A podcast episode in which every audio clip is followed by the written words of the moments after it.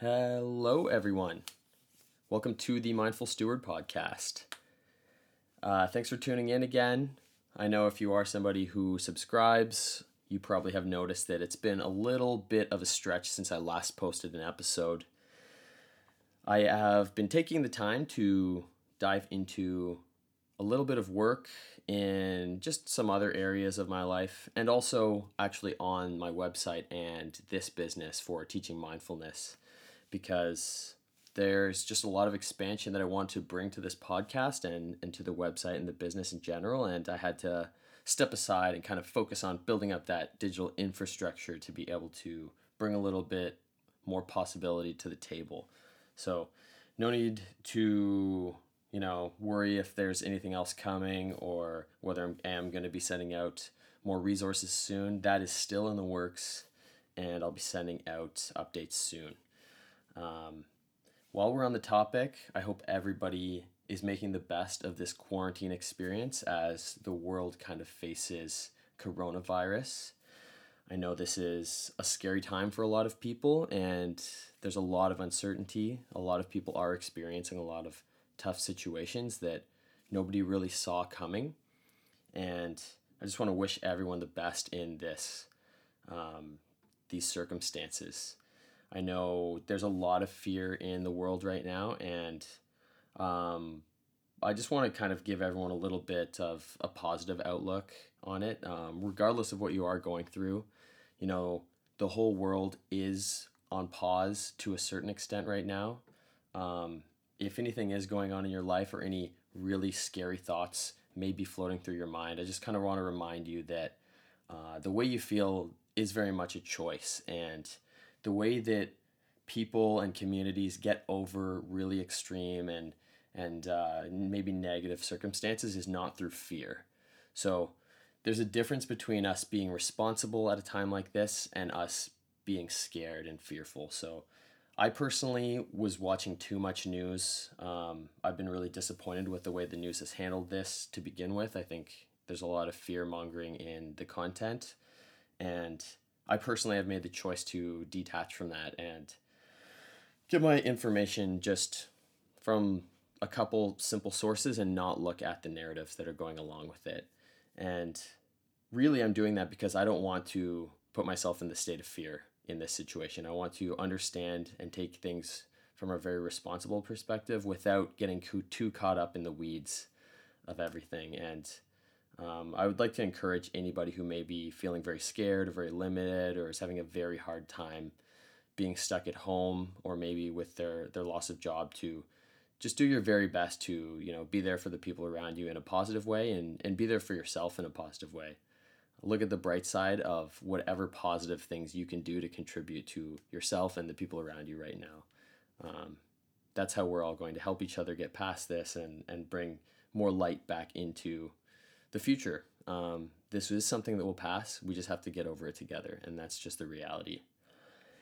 Okay, so just to introduce who my new guest is on this episode. I actually recorded this in late November before I went on my month long trip to Australia. And while I've been working on things, this has been on pause for even editing it. But while I'm at home in quarantine, I, I finally got things together and I'm posting this new one with my friend Augustto Javier. So, Augustto's um, a guy I met here in Toronto at a retreat recently. I've been really inspired by him. You know, he's a really insightful guy. Probably, he just oozes positive energy and perspective every time you talk to him. Um, he's really good at connecting thoughts and, and just understanding how to help people with their mindset. And he's very well known in the mindfulness and the movement space here in Toronto. He hosts a lot of events. I think more so he's he's really well known for all the work that he's done in hosting workshops and events through the Mindset Brain Gym Meditation Studio in Yorkville.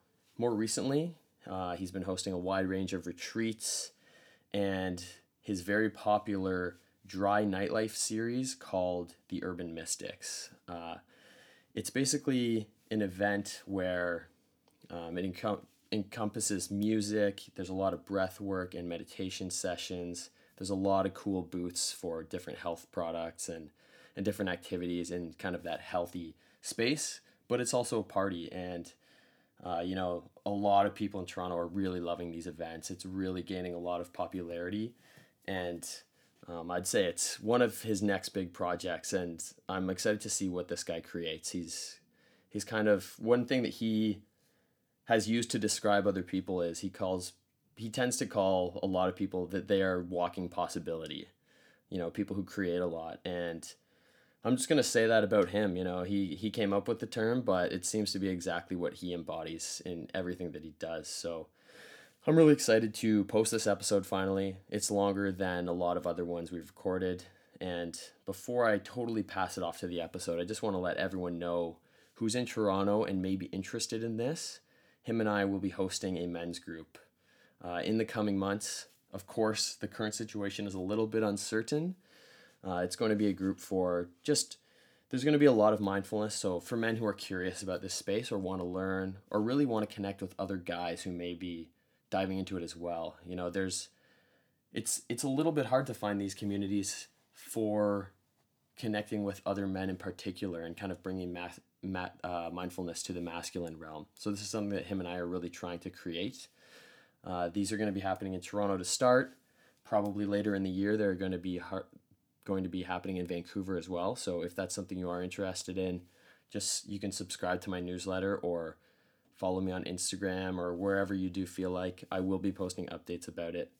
Um, and it's really just going to be a cool event for a lot of really great speakers to come and help give us lessons about how us men can become and, and stay good, better men for the people around us and for the women and for our families and every anyone else who's in our lives, our friends, our coworkers.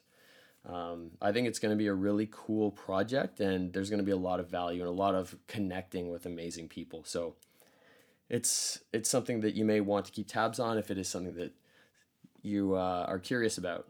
Um, and as always, if you want some free guided meditations, just feel free to subscribe to my newsletter. You'll get a few free good ones as well as some ebooks that I've written and updates on everything else that I'm going to be putting out. So without extending this intro too long, I'll get this episode started. Thanks so much for tuning in.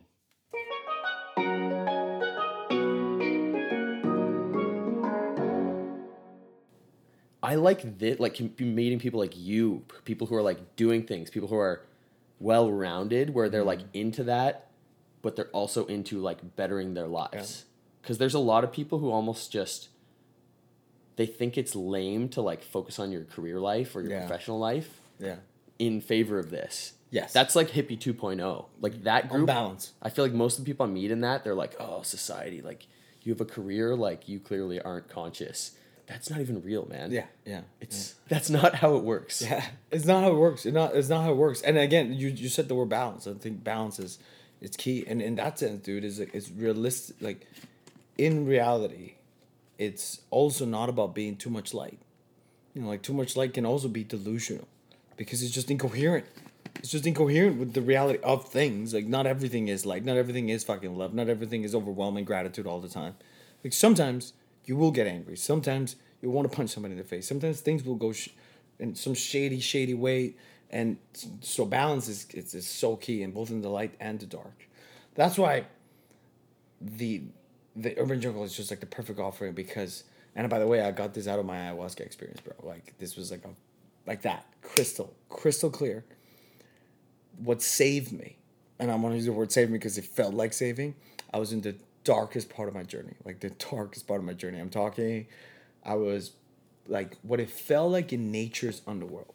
Nature, I was just like below like mud like like just below like if you were to be in the jungle and like underneath like layers underneath and all i could see and feel was just like this like bacteria plasma like entities and i was shivering bro i was cold and i was i i literally was in terror like the the only experience i've had of actual terror was that one Actually, I had one when I almost got kidnapped in Mexico by like the fucking narcos, but that would be the second one. That would be the second one. I was I was like shaking, dude. I was like, I was in the middle of a ceremony, and I'm like, all this layer. It's hot outside, and I'm still like on this layer, shaking it, shaking it. And the thing that pulled me out of this thing was, um, the the shamans musicians started playing, music, and the music. They, that's how they, that's how they take us through the journey. The music really does it. And they started to play this like very tribal, just like a drum.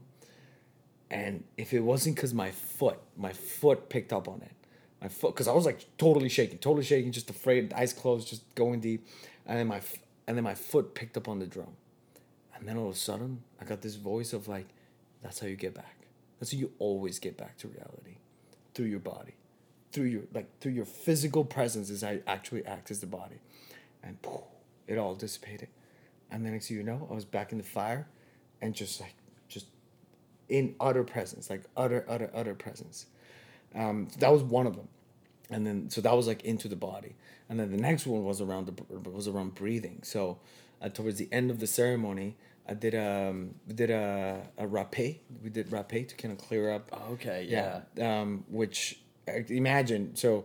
You, you did San Pedro's, which rapé is really powerful as a Pedro ayahuasca it's just even more into five D.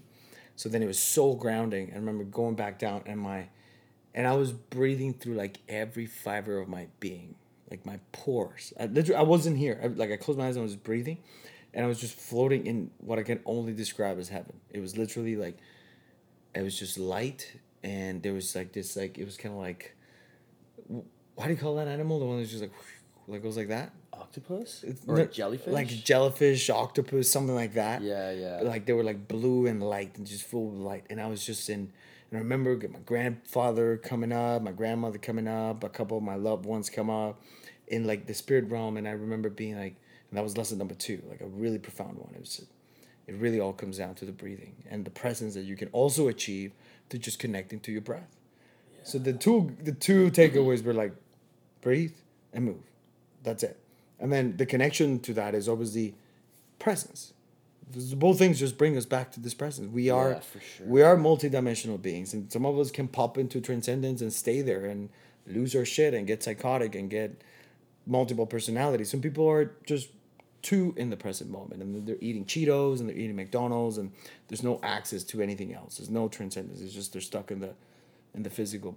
So urban jungle really really arises out of like at least my personal breakthrough in that the whole spectrum the people that eat the mcdonald's and the people that are already fucking enlightened we all just meet through the frequency of music it all like fucking boils down to that. Like it really just boils down to like in the dance like on the dance floor on the floor on in your body. That's it. Like there's the, in that place in that place there's no judgment. There because there's no mind. So because there is no mind everybody's just the same. But it's not the same through like i'm reading Eckhart Tolle and we're all one with consciousness. It's not that. It's not that.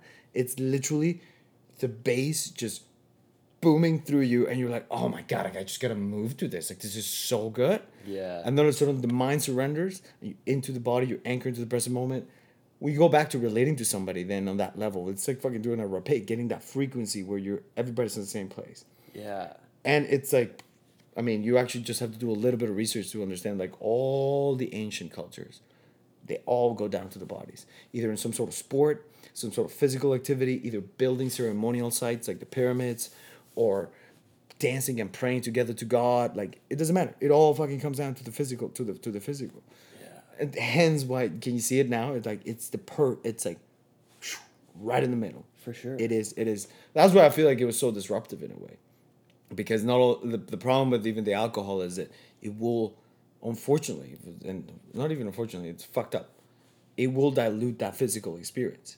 And it will just put us in a state in which you're not aware you're not conscious and i don't mean like extra conscious. I literally just fucking mean the conscious of your actions. Yeah, i remember when i used to drink just like acted responsibly recklessly like all these things that i was like i can't even i don't even feel confident taking responsibility for the fucking bullshit that i did because i didn't feel like myself. And that was something that like flat out you cannot say that happened at the urban jungle. Everybody was left to like wow i like got to know myself. I got that personal breakthroughs. I got some mind-blowing conversations that are now reassuring of some of the things that maybe i was dealing with that i didn't even know that somebody else was dealing with Yeah. yeah right And I mean, I I've been on the kind of path of not really drinking too much for a long time. Mm-hmm. But you know, I have drank with my friends here and there in the last little while. But there, I was I saw a bunch of people I knew who I know go out and drink pretty frequently. Mm-hmm. And that was the for them, that was their biggest call out. Was this is so cool. There's just no alcohol and it's actually still awesome. Nice. And for me, I don't even really think about that anymore. So I was just like, this is just so cool to have these DJs here with all the breathwork stuff and all these like people in one spot. Yeah, yeah, yeah. So it's yeah. funny, like everyone kind of got their own thing. It's like everyone took what they needed Yeah. to take from it, which is kind of cool in a That way. was too. that was one of the things that I remember having um, post uh, post experience conversations. The people that I talked to, they were like sharing what they got out of it, and I'm like, damn, like we weren't even planning for you to get that out of it, and that's what you got. And then the next person, I'm like, damn, I, I should put that in the branding. I, we should put it in like the. The, like the actual like what you get out of it because clearly like everybody's getting something completely different Yeah. and that is i mean that is exactly so now that you kind of get that it's follow the follow the thread for example towards the retreats because it's going to be around the same we gather in the physical plane to be together but our journeys are our own you can just close your eyes and be on your own journey you don't have to dance with anybody you don't even have to talk with anybody and it will be the same when you do plant medicine we come together support each other and just in our physical presence being ready for healing being ready for whatever it is that we're going to receive that's how we got each other's back. That's what we really got each other's back. You don't have to fucking everything else is, is bullshit. And then with time, obviously, like time and reliability of showing up as having each other's back. Plant medicine will obviously bond you in such a heart level that you'd be like, damn, this is my soul family. So I'm responsible in a way, and I, I choose that responsibility of being the curator of, of what gets to happen. Because you, you know, a bunch of people, for example, for the event, they came out of like, I never heard about anything like this. I don't know anybody here. But as you move through the pyramid, tribe curation becomes becomes more important, right? Like actually being like, you will like, I got something to tell you. I got something to share with you, because you, you this is something that it's, I'm being called to invite you, and which means you're probably being called to participate, and then it works. It just kind of literally you, I fucking really see it like we're altering timelines at this point. We're literally altering timelines. Yeah. We're shifting from a specific, predictable course of life into the brand unknown. Like the brand unknown. And It's crazy, eh? it's crazy. It's crazy. It This is- alters forever, brother. Yeah, this is one thing that, I mean, I have talked about it way too much, so I'm not gonna like quote it constantly. But this is one of the takeaways for me was from Landmark was, like when you say things out loud and you mean them, it makes a difference. Um, Brooke, this girl in Australia, so she did Landmark because I invited her to my Tuesday night. Nice. And I invited her to my Tuesday night when she was kind of just like my friend, and then we started kind of seeing each other yeah. Because she did landmark, and we just were so easy at communicating with each other. Yeah. yeah. And then, um, she got up on the mic at another Tuesday night when I invited another friend of mine when at my next weekend that I did, and she basically said, "You know what? It's crazy because I realized how powerful sharing really is. Because Dakota got up on the mic when I was here just checking it out, and he talked about how he had never talked to his dad in his life, and the crazy connection that he ended up having with that guy right after, and she realized that she could be doing that too." So she, you know, called her mom, who she hasn't been talking to in years. And then she went on the mic and shared that whole thing. And then my friend was like, This is crazy. I have to do this now. Like, I, people, you can just get Yeah. the value Absolutely. of, of like spreading knowledge and spreading ideas and spreading experiences. Yeah. It's crazy. and and you can like landmark is the landmark is also really good and effective in that it like compartmentalizes it again in a very like 1.5 way they don't talk about spiritual stuff and they talk about like real fucking earthly issues you know the our earthly issues is what bonds us all in the soul level right because spiritually some of us may get some karmas may some of us may get some bad spirits in us that we got to deal with but at the pure level we're all related through like a cloud of similar issues. Our brothers our sisters our family our jobs like it's predictably the same. So the amount of like the amount of transformation that can occur out of a sharing is it's it's like one to one literally one to one it's profound dude. I, I like i'm like extra conscious these days about sharing because i'm like "Ah, i don't know if i'm ready for for me to change your life. Like alter it to that degree Nice. because it's it really then uh, uh, at some level it becomes about like acknowledging your power right like like for somebody like you dude that like people will come into your life and you can like claim it. I had a friend of mine that gave me this breakthrough, and um, and he's great because he's like we've done landmark together. There's a crazy synchronicity. We know each other from a decade ago. Fast forward to this year, where we saw each other again as coaches for landmark, and he's done a bunch of the spiritual work. He's done a bunch of plant medicine ceremonies. So we're like literally like our we're mirrors of each other, even though we haven't talked. We've seen each other maybe like five times through the last five ten years. Yeah. And and uh, and simulpats. And I remember um, we were in the middle of a coaching program, and he comes and he said it, and he's the most humble guy too, but he should, he said this. He's like. He's like, yeah. He was telling he was telling me. He's like, you're really powerful. He's like, I just acknowledge my power. He's like, when people come into my life, their life isn't the same anymore. It's just facts. Like it's just facts. People who have come to me with a situation and the way that I'll respond, it will alter things. Whether or not they decide to act on it, even the knowing of perspective, the knowing of don't like of how things can elevate, escalate, move in different shit. Like all the things. He's like, I'm walking transformation. And I was like, Wow. wow. Yeah, that is some. That's like literally just fucking owning your power. Yeah. And it's as simple as that is owning it. I have a friend who I can't even remember who it was. I'm pretty sure it was one of my friends who's a coach. Brought it up with me a year and probably six months ago, right when I started my podcast. And I used to talk about this project so like it was such a small thing. Um, and even at that point, I had been professionally published on like 10 different websites. So it was kind of me not choosing to own the authority that I'm an authority on this topic Yeah. and and and she was like well why why don't you see yourself that way? Because you read about this stuff you practice this stuff you talk about this stuff you write about this stuff and you've been doing it for years. You do it more than almost anyone else. Like you are the authority. Yeah. you just have to decide that you are.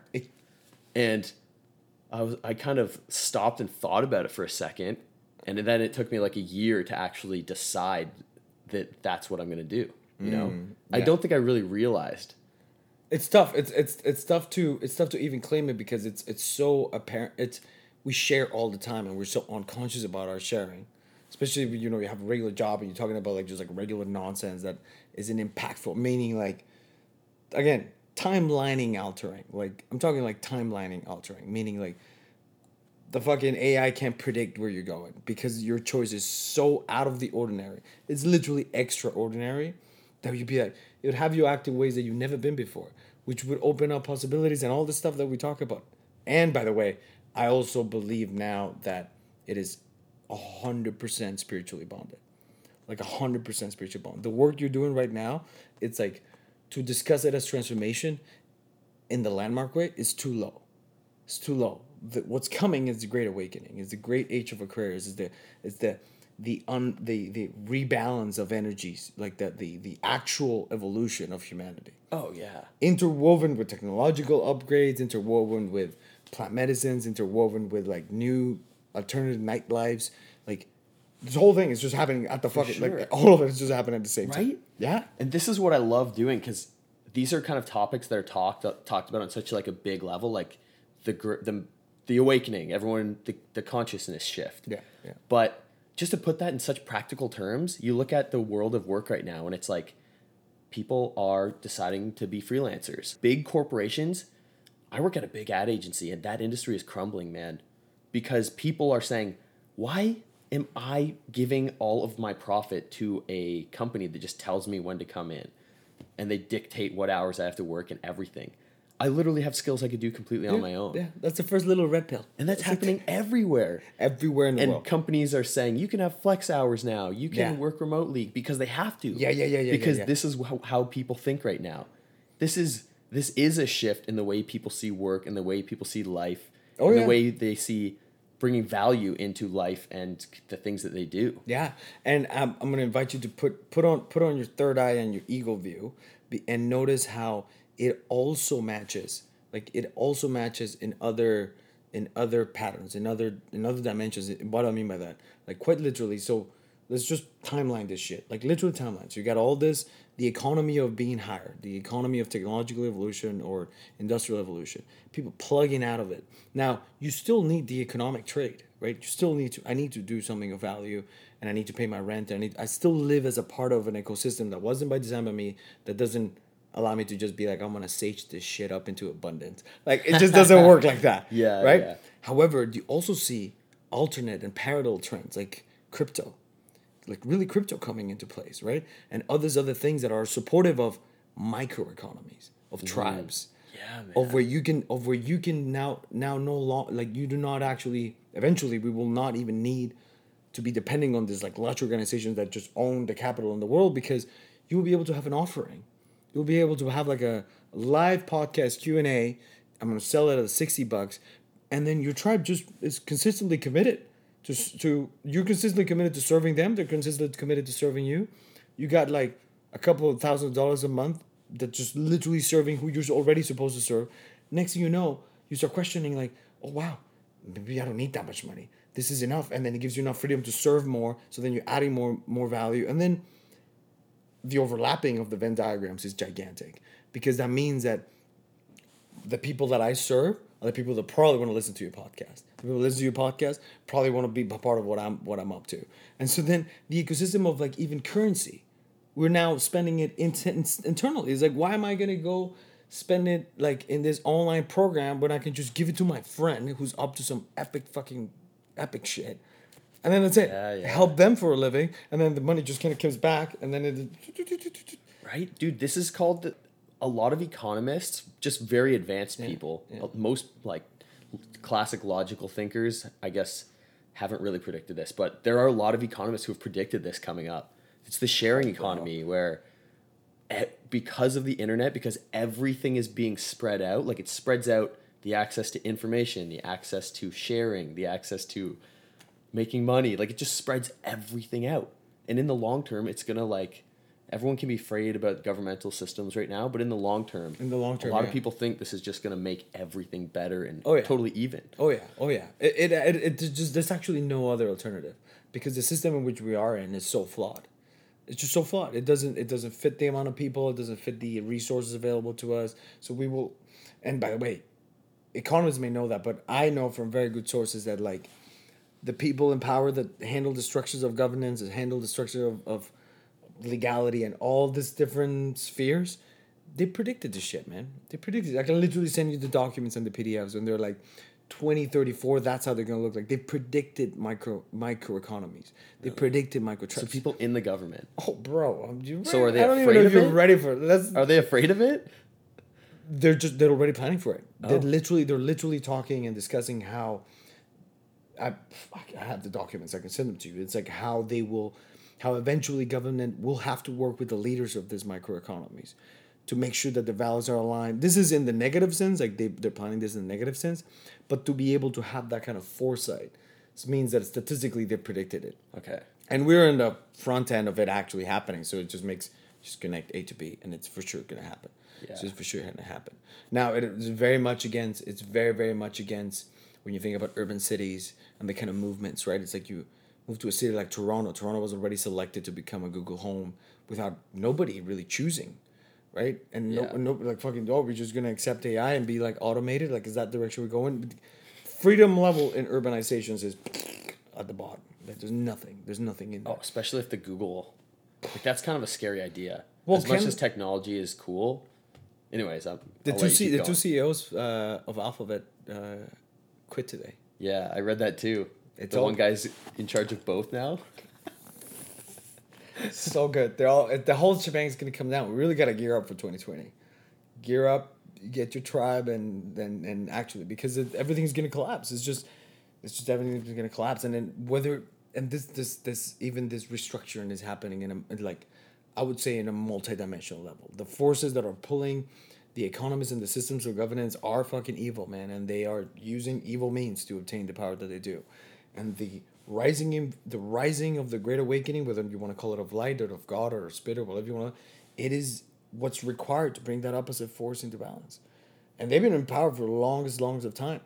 Now I've been getting into ast- astrology recently a lot, and it, it actually all makes perfect sense. Whether or not you go the Mayans, whether you go the Egyptians, whether you go the more a more contemporary astrological level, the shift is so fucking real. It's been predictable through the stars for fucking thousands of years, like thousands of years, and we're just now catching up with the knowledge. Be like, oh shit, they've been all they've been right all along. Whatever they're pulling their information from, it's it's been fucking working and it's been accurate as hell. Man, I heard the craziest thing the other day. Yeah. I went down that rabbit hole of the Mayan Good. ruins and whatnot. Yeah, yeah. But with the 2012, because that was the end of their calendar, that was when a lot of people thought the world was just going to explode. Yeah. But um, this one kind of blew my mind because one thing I'm fascinated with, because I really, the way, kind of the course of how my thinking has progressed is like my life revolved around just passions and snowboarding. And Sweet. I like, that was something I was obsessed with and I was fortunate to be really good at it. And I had a lot of fun and a lot of opportunities with it. And then it kind of didn't work out. Like I had a knee injury, just didn't, it just didn't work out. And, uh, and then I was like, okay, well, that clearly doesn't work. I should have been a logical thinker all along. Mm. And then I went into the full logical lifestyle for a long time. And then I kind of to the left brain. yeah, and now I kind of have come out somewhere in the middle and I'm quite happy with where I'm Nice. at. But, um, but, uh, I forget where I was even going with that. But You, you're the Mayans, so you start. I'm Oh, yeah, you yeah. were start exploring that. yeah. so I was just gonna say, like, I got into all of this stuff through a very logical mind and just kind Mm. of being amazed by how it all adds up. It all Like if you're looking literally it- on it is- it is scientific levels, man, it's crazy how much it all adds up with all the crazy spiritual stuff you hear. Oh yeah, And it's, there's the no mind- coincidences. No Yeah. coincidence. so the Mayan calendar ended on December 21st, I think, Yeah. 2012. Oh, yeah, yeah. The, the, the, the 2012. yeah, like No, yeah, 2012. 2012. So within two weeks before that, the Higgs boson particle was discovered. Mm. That was the particle that proved that there are more dimensions than, than four. How crazy is that? It's People perfect. were like, It's "Oh, perfect." nothing ever happened. It's like, actually, science just proved other dimensions, that there are seven other dimensions. Yeah. We can't see them, but that's nuts. It's so That means nuts. that, like, I don't know. It's just, that's an insane coincidence. There's to me. there is no coincidence, brother. There is like absolutely no coincidence. And then, and when you, and it's if when you think about it, the the fucking the like the really low level knowledge that we're fed. We, we it's actually I wouldn't even I wouldn't even call it knowledge. Just call it information that we're fed on. That in comparison to the knowledge capital K, that we've just it's been lost. It's been fucking lost. Like, and and it's it's it's it's. I think it's really important for specifically like our tribe, to like really reclaim reclaim, like actually reclaim spiritually, that quest for truth, capital T again. Like I'm not talking like just regular truth. I'm talking capital T, like exploring the knowledge of the ancients, and and I don't even mean like as means to like just drop everything and do it but there are functionally meaning like i mean I'm, when i say functional i'm like specifically saying as in like it will alter the way that you look at things and the way you live things that you like you we can pull from. So you know our relationship from the very basic from our relationship to nature right? Like all these things our relationship to nature. Whether or not you get into like deep into herbs even no no no just like understanding that like we have to honor our home. We have to we have absolutely zero knowledge of the sun what is the sun's role in our in our in our development where does it come from how did it get there like what is it telling us what are the stars telling us what are the, why are they around like all this really profound profound out of language actually out of language. And this is the breaking point between landmark and esoteric and, and, and this the pursuit of knowledge, capital K, capital T, or truth, right? Is that when you um, the study of symbols. Because language and you you know this very clearly. I don't know if you talked about it in another podcast, but sharing transformation happens in, in, in language always because sharing just happens in language. However it's also not the whole truth because you can also just hug somebody and get healed. Some people do have like some people will literally be with you and like just being surrounded in a space you'd be like fuck i feel better. Sometimes plant medicine which is completely outside the realm of of conscious thought or rationale or language will be like whoa okay now i'm like cleared of things that i've been journaling for fucking a decade and i can't get over and all of a sudden i'm fucking cleared. I fucking threw it up. I literally threw it up. And although physically it looks like you threw it up the experience you had it was a fucking snake a golden snake that was coming out of you and beaming light. Like Yeah, and yeah. and and and to and to like actually look in the, pursuit of truth from that place to be like okay well this is what i consider medicine. I consider tylenol this is medicine but what about all this other things that have been around that are teaching us and of layers of ourselves that are beyond our understanding language understanding right? And that includes for example one of the things that i'm um, having all the the insights from landmark of language and exploring esoteric teachings above that is that like symbolism is huge bro like symbolism it is the it is like the creation of language. The creation of meaning exists in symbolism. You know when you look at the stars the reason why archetypes work is because the archetypes are just symbols. So i may look at the stars and and, and be like oh that's that's thor that's zeus and for me it represents this, this is my masculinity is my deep the power to alter things like whatever it is but for you it's going to be different. And that's exactly where the spiritual path really really goes through. It's, it's the avenue in which you pick the archetype you pick the symbol you pick the direction which you're to go and then it's totally yours. Notice how they the, the, the thing in common between our tribes is that exact same thing.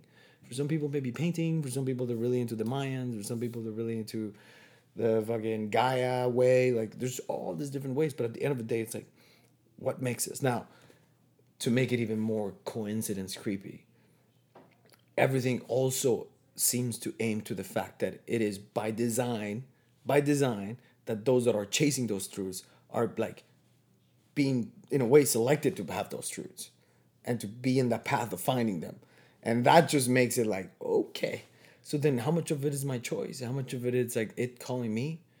And trying to un- like a deeper understanding of like how much am i thinking it's me doing it versus now it's just fucking Right. funneling through. That's something I think about all the time. yeah Is like, did I choose this, or was it kind of bound to hit me all along? yeah Actually, doesn't that blow? That blows my mind sometimes. Like, I, I don't even think of a choice fate Yeah. versus versus conscious creation is a Yeah. Mm. question I like asking a lot of people because I mean we were talking about hippie 2.0 like Mm-hmm. literally people who are like so out there that a lot of their maybe thoughts aren't even that grounded in anything. Yeah, yeah, Um, yeah.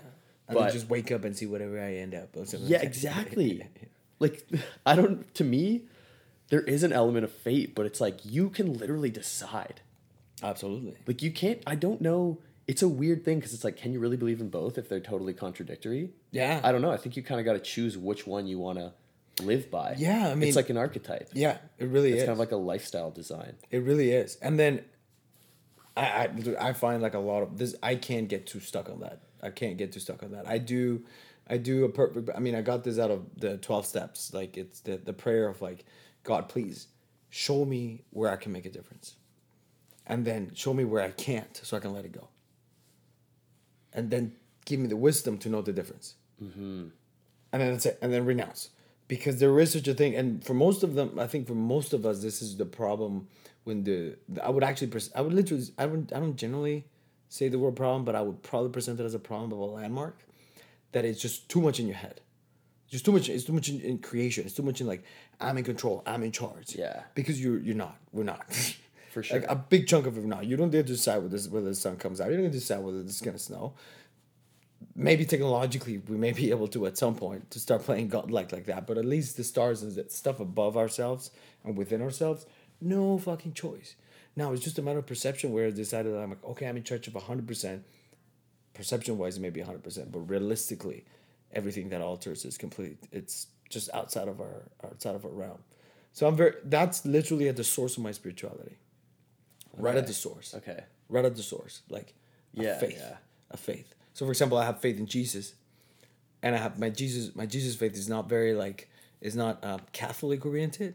It is entirely, entirely based on the same awe-striking synchronicity that brought you, brought you and I together, that brought my dad and my mom together into a spiritual retreat that was a Christian spiritual retreat that made them fall in love and have me. I'm in endless gratitude to Jesus. Like that's it. Just like forget about everything else. He was epic. He was an epic dude. But archetype wise, it's just a a hundred percent gratitude for what it represents. It doesn't even matter whether or not it's true. The art, the archetype brought my parents together, brought them into light, brought them into love. It still has them in love and in light, and raising, filling my life with blessings, filling my brother's life with blessings, and again, that's the dipping point, right? Whether or not you then want to go study the Bible and get into whether or not Jesus, it doesn't matter. I take as much as that can affect my living. The rest of it is just like okay, renounce it, give it faith, let it go. The best is the best is yet to come. Whatever's gonna happen is meant to happen. Yeah, cool. Yeah. I like that. I mean, that was a great rant, but I like I like the way that you kind of described that you can't control everything, because that is something that I think a lot of, like when you first start doing this kind of work, a lot of the content is like, yeah, you can be a millionaire. Like I feel like that's what gets people into it almost. Yes. And then they start going down this path of just like, no, you can just like be like sound mentally and happy Yeah, and yeah. very content Yeah. but that's i love this kind of debate too the law of attraction because Mm-hmm. Man the secret a lot of people honestly shit on the law of attraction because the secret came out and it teaches you like go and just think about something and it will come to life Mm-hmm. but really it, you don't get to control what happens you get to it's about like the magnetic forces like attracts like just be exactly the kind of person you want to be Yeah. like sure if you want to be a bazillionaire you have to be that first and then it will Mm. start coming towards you Yeah. The kind of person who's a billionaire that person works 15 hours a day and like is constantly educating and a, they're like a type a person to the Yeah. max Which most of know? us, which most of us, I think that that's like the that's really the, that's really the inconsistency. And so my my, my my uh, my judgment of the secret or manifestation in that way, it really isn't about the practice itself because that's absolutely brilliant. Like you definitely want to be embodying who you want to be. It's this cuteness, this cuteness of what we think we want to be, versus like who we're supposed to be or what's actually our true self. Like and that's why i generally would say like the first step is really just like reclaim everything renounce a bunch of things so you can go back into like who am i? Because when you do into like i want to have all this money i want to live by the ocean i want to i want to do this or that like so much of that is like who like so much of that is actually have, has been fed. Dude i remember when i first came to canada 10 years ago and i was like oh i was gonna, gonna start finance i can see my black mercedes and i can see myself in a suit and. I was like what the fuck it took a little while of like self-knowledge to be like that has nothing to do Yeah. and somewhere along the lines i believed it to be true but you were that's a lot of i used i thought that for a little point in my life too but it's because we're programmed that's what you're taught 100%. to, to, to want hundred percent. It's a So fucking start, like, program. it's a literal program. Yeah. So it's a program. This is one of the new things I love about spirituality, and that's one of the things I love about Jordan specifically. Jordan has been like really transformational because I'm I'm a little more traditional in my spirituality, but he's really um, he's really altered the way that I perceive things because even in the it's it's so very true that even ancient spiritualities or ancient traditions are also ancient. They haven't actually accumulated all the new knowledge that we that we recruit with time. So, for example, even changing the words, right? Whereas now you could say something like, you know, like I'm dealing with something and it's just a negative program. It's something that now becomes accessible to everybody. You can say that to anybody. Like you can say that to be like, whatever it is that you're running right now that is shame or guilt, it's just a program. It's a program that it's either through some trauma and it literally stays as a thinking pattern that you can just decode as a program. And it's just that instead of saying instead of saying is your ego your ego is just showing up as the nothing like whatever you know what i mean like going that direction where people, some people are gonna be like oh Yeah. i can't relate to that which is like i love it it's this new you know joe dispenza has been it's been great i haven't Oh, man. i never read any dude. i never read any joe dispenza you never what i have actually haven't read any joe dispenza oh okay i read one of his books but I've just been getting downloads from the people that have read a lot of it and like huge fans, and I'm like, perfect. That's that's exactly where it should be at. It, it's amazing, eh? Yeah. Like people who have horrible tendencies in their behaviors. It's literally like something shitty happened. You decided to put up walls and to approach life this way. Yeah. And when you put in time to to do the self work, you're like get, opening the blinders up and just remove it. Like to me, it is mind blowing how simple it is. Mm. I don't know if there's maybe there's a reason that this isn't being taught. Like, are people trying to hide this? It's to me, it's so simple. Yeah. But Joe I mean- is almost like a godsend in that way.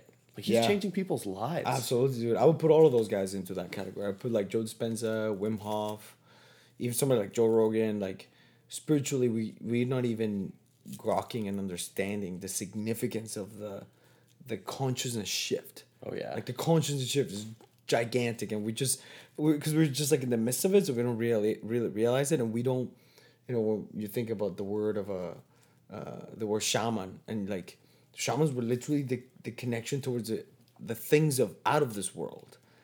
You literally take that definition and you it applies to all of them.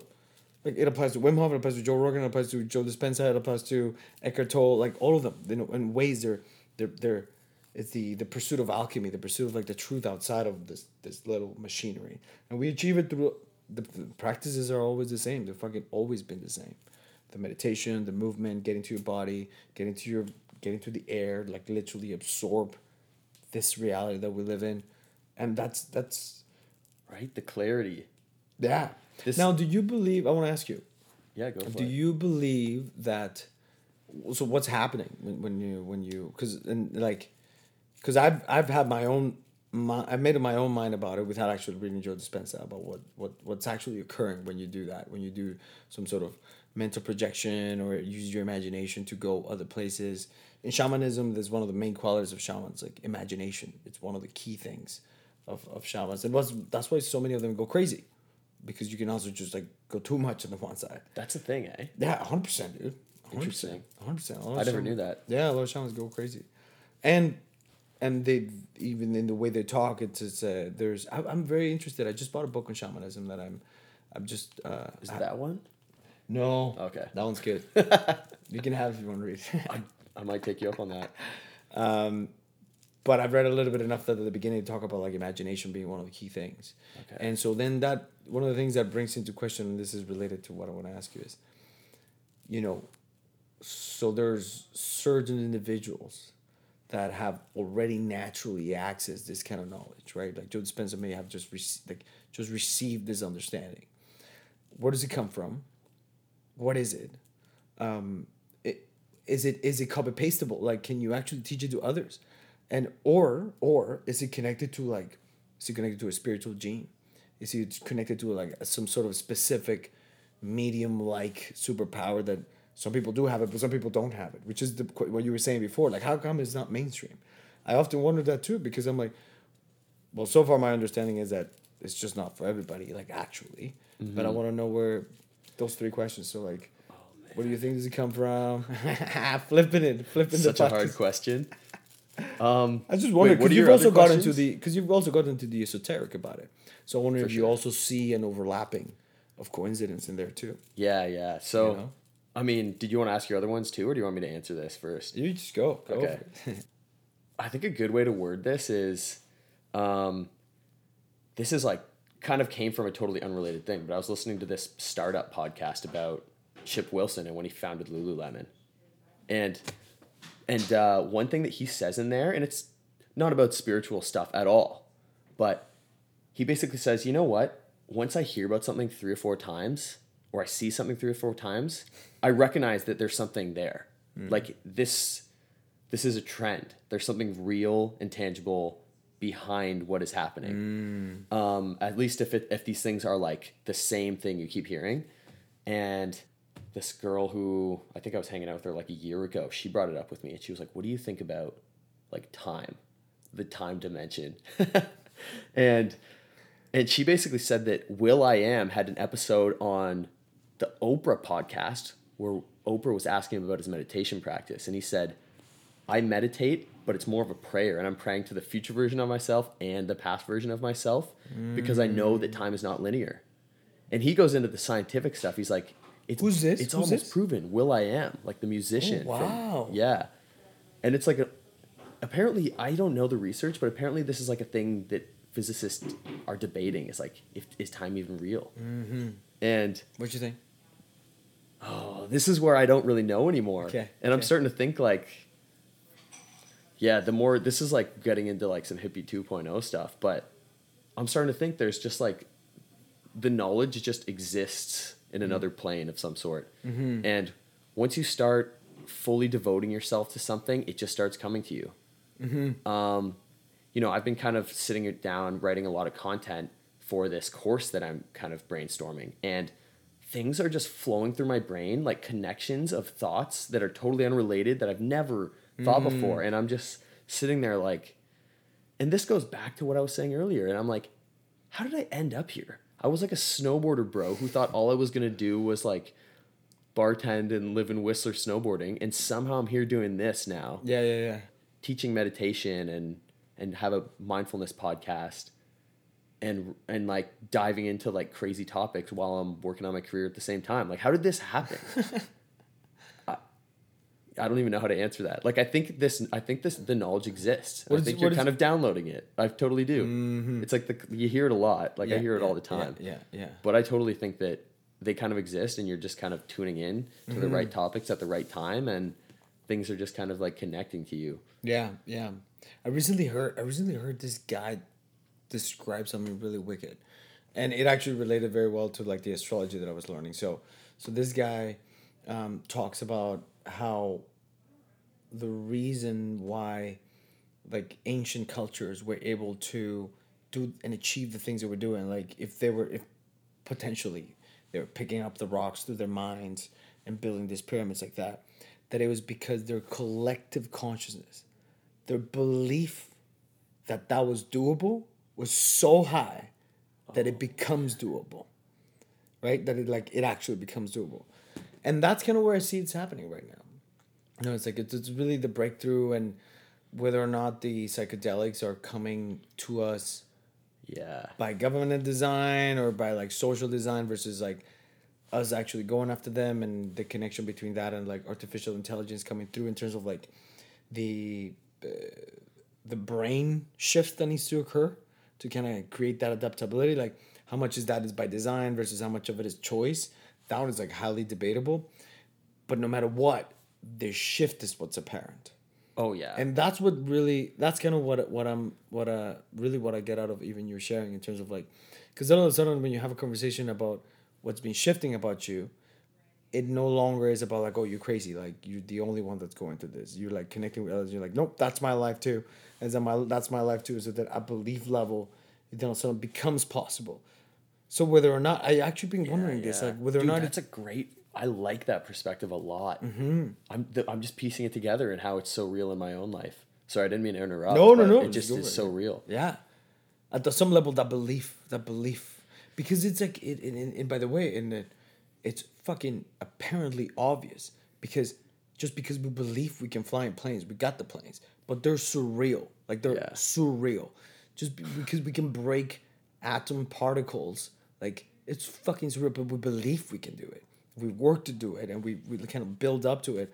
The only really reason that's like breaking it. So that's why I see the reasoning behind the Joe Dispenza stuff being like, man, you breach that gap through belief.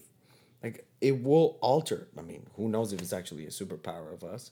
Um, and I do believe, I do believe. So I, I, the second question that I want to ask you, eh, that I was asking you is like, if you wonder if, because you said about like it's not mainstream. So do you wonder if there's certain people that are just more tapped into, and then like, like there's just people that are tapped into, some people that aren't. Is that the perfect balance, or everybody's supposed to be? Like, where's your stand in that?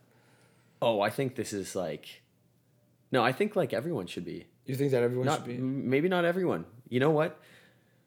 This is something that I like. I quote people a lot, but even Joe Rogan on his podcast once, he was like, you know what? I used to always say like people should be tapped in or people should try psychedelics, and now I just kind of look at it differently, and I'm like, people can do whatever they want or whatever they should. The right people will do the right things that for them in the right time. Yeah. Um, so yeah, I mean, I do think there's a lot of tremendous value in opening up your consciousness and and and really becoming somebody who spends a lot of energy going within and figuring things out in, internally so that you can find those people externally and find purposes externally that align with all of that. But at the same time, yeah, like you almost have to be called to it in the right way or else it's just not going to hit you the same Yeah. um, there's this well right after um, the one plant medicine retreat uh, where i met you basically i was researching all this stuff a lot because i'm always fascinated that you know really one of the things again going back to how i got into all this stuff through being a very logical thinker i was studying kind of like successful habits. And there's a lot of like tim ferriss content around what are the similarities of people who have it all. Yeah, yeah, yeah, but yeah. this is not like just rich people. It's like people who like their life is their passion and they're doing well. And a lot of them do all of this stuff. Mm-hmm. and a lot of them meditate every single day and a lot of them are do a lot of retreats. Yeah. So I was mind blown, and I was like, "This is a similarity." It's a huge pattern. Yeah. It's a huge pattern. Yeah, and there's like a prophecy among the native communities in South America that San Pedro, because that's like the substance in these, I guess these communities, um, once, like, because this is, uh, I think this was a prophecy that emerged when Europeans were like taking over their land. So the prophecy was that yeah, they're gonna take over our land, and it's gonna be like you know, this is like the era of I don't know a lot of evil and suffering, but one day when they reconnect with the plants in the way that we have, the consciousness of the whole world is going to change and we will all be together again. Which and is what's fucking one. happening right now. Right? I heard that prophecy and I was like, a hundred cities in the states are debating decriminalizing mushrooms this year. Like, Ayahuasca's Psychedelic ayahuasca's therapy. Like super viral psychedelic therapy. yeah, like this stuff is happening so fast. It's happening so fast. It's happening so fast. Yeah, we gotta be really careful because because the thing that will distinguish us from you know, light can be weaponized. And what I mean by that is like um think about like Jesus, Catholicism specifically. Like it's supposed to be light, supposed to be God. However, the some of the greatest wars and the greatest killings have been done in the name of light.